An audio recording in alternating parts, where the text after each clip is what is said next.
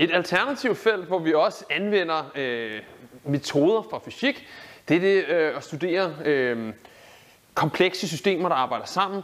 Og et, et særligt øh, sjovt system, som jeg studerer, det er øh, fodboldspillet, hvor man har jo 11 spillere på hvert hold, der agerer mod hinanden.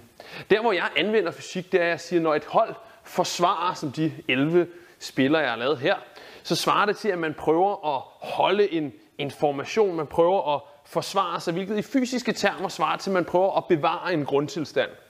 Hvorimod, når man prøver at skabe chancer mod et hold, der står nede, så svarer det til, at man prøver at, som det offensive hold, lave løb på tværs, der prøver at, at nedbryde organisationen af det hold, der forsvarer.